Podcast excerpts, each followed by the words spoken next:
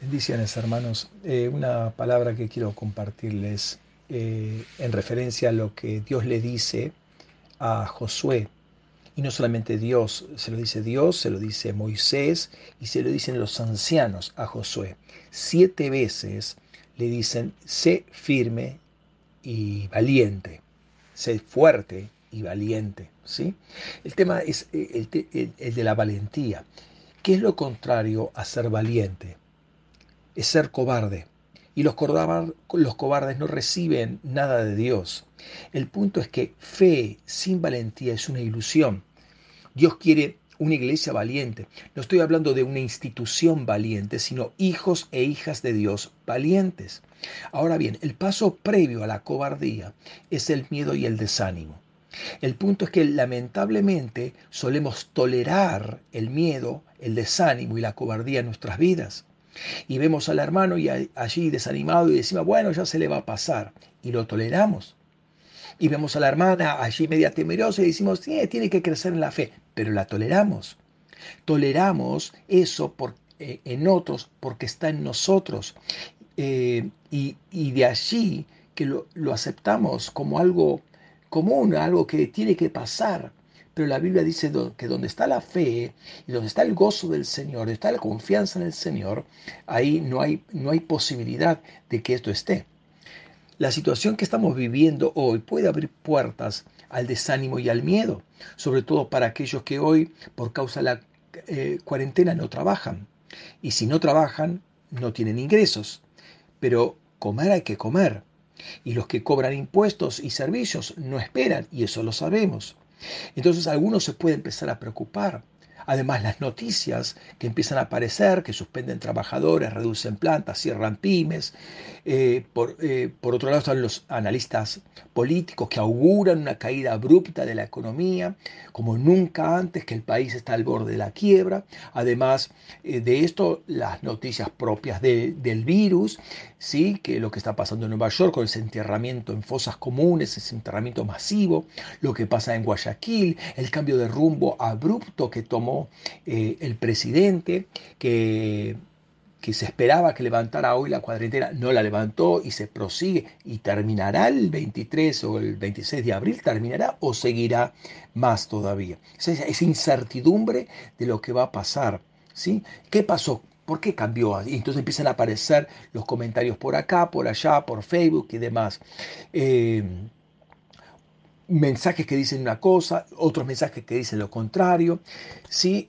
Vacunación obligatoria, una cantidad de manipulación informativa y de todo tipo. Esto causa miedo y desánimo, que es la instancia previa a la cobardía. Esto no levanta la fe, sino que la tira al piso. Entonces es el paso siguiente, es justamente la cobardía. Y uno no se anima a esto, no se anima a aquello, no porque si esto, no porque si aquello, quién va a decir o lo que sea. Hay mucha gente con temor, inclusive algunos, por miedo al desabastecimiento, se llenan de todo tipo de provisiones, por si las moscas siempre. Ya cuando uno hace eso, es que ya dejó de confiar en Dios. Tu confesión es de labios, pero no de hecho. Y lo que el mundo necesita es ver una iglesia valiente y no una que se esconde entre las 4 paredes y vive con miedos como vive el mundo. Y no te estoy diciendo que salgas a la calle, pero que no te escondas tras tus miedos, ¿sí? Porque tenemos un Dios que es proveedor, tenemos un Dios que es salvador, sanador, libertador, fortalecedor. Este es el momento en que uno tiene que creer que realmente Dios es proveedor. Lo otro es un título, sí, alguna referencia mental, pero ahora uno tiene que ponerlo por práctica. El punto es que Dios te dice que seas fuerte y seas valiente. ¿Para qué eso? Para no ser intimidados. ¿Cómo lo somos? Somos intimidados por personas y por circunstancias. Pero vos sabés muy bien, y si no lo sabés, ahora lo tenés que saber, una lección así en forma rápida, Y en términos bien prácticos, la provisión no viene de tu trabajo, sino del Señor. Él es tu proveedor. Nunca en la Biblia dice que tu trabajo es tu proveedor. La Biblia dice que Él es nuestro proveedor. No hay razón entonces, si uno es creyente, para estar desanimado o temeroso. El desánimo o temor es uno de los efectos básicos de la intimidación. ¿Qué busca la intimidación? Busca anularte, busca controlarte, busca suprimir la productividad de tu vida. Notemos lo que está pasando acá. Te tratan de suprimir tu productividad. Es una intimidación. Hay entidades espirituales que quieren intimidarte. ¿Qué pasa cuando lo logran? Te controlan. Te controlan por el miedo. Pero la Biblia dice que el gozo del Señor es nuestra fuerza. El desánimo te roba el gozo. Así que te roba la fuerza. La esclavitud te roba el gozo. La intimidación te roba el gozo. Y solo puede gozarse el que es valiente y el que es libre. Entonces, Jesús murió y resucitó por nosotros. Estuvimos festejando esto este fin de semana. Y esto debería ser más que suficiente para animarnos, porque veremos en este tiempo la provisión de Dios más que nunca antes. ¿Cómo sucede esto? Ocurre cuando nos alineamos con la mente sana, con la mente de Cristo. La mente sana es la que conoce la voluntad de Dios en cualquier situación. Piensa como Dios piensa. Dios no nos, dice Pablo, Dios no nos dio un espíritu de cobardía, sino de poder, amor y dominio propio. La mente sana no es ignorante de la voluntad de Dios, no, la conoce.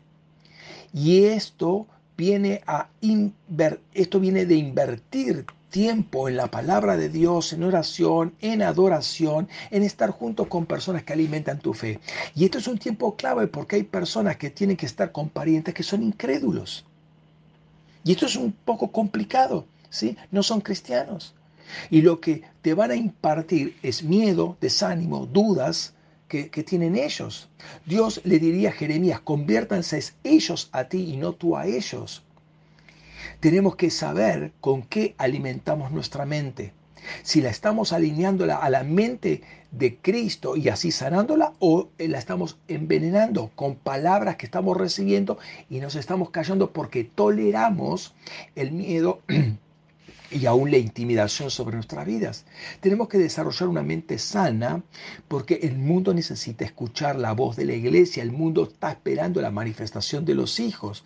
El mundo tiene que escuchar y ver cómo la iglesia tiene palabra para estos momentos y una iglesia que es coherente con lo que cree. Necesitamos ser una iglesia que esté lista, que esté encendida y entendida en la palabra de Dios. Así que estamos en tiempos de ver una explosión tremenda de lo que es el mover de la iglesia, el mover del Espíritu Santo a través de la iglesia, dando palabra, con señales, con prodigios, con maravillas, con provisiones sobrenaturales impresionantes. En estos días, que en el día de ayer o antes de ayer, estuve arreglando un poco el escritorio y para mi sorpresa me encontré un sobre con una cantidad de billetes como salidas recién del horno, ¿no? Dólares. No sé de dónde vinieron esos, pero un sobre todo armadito con una cantidad importante de dólares adentro. El Señor es proveedor.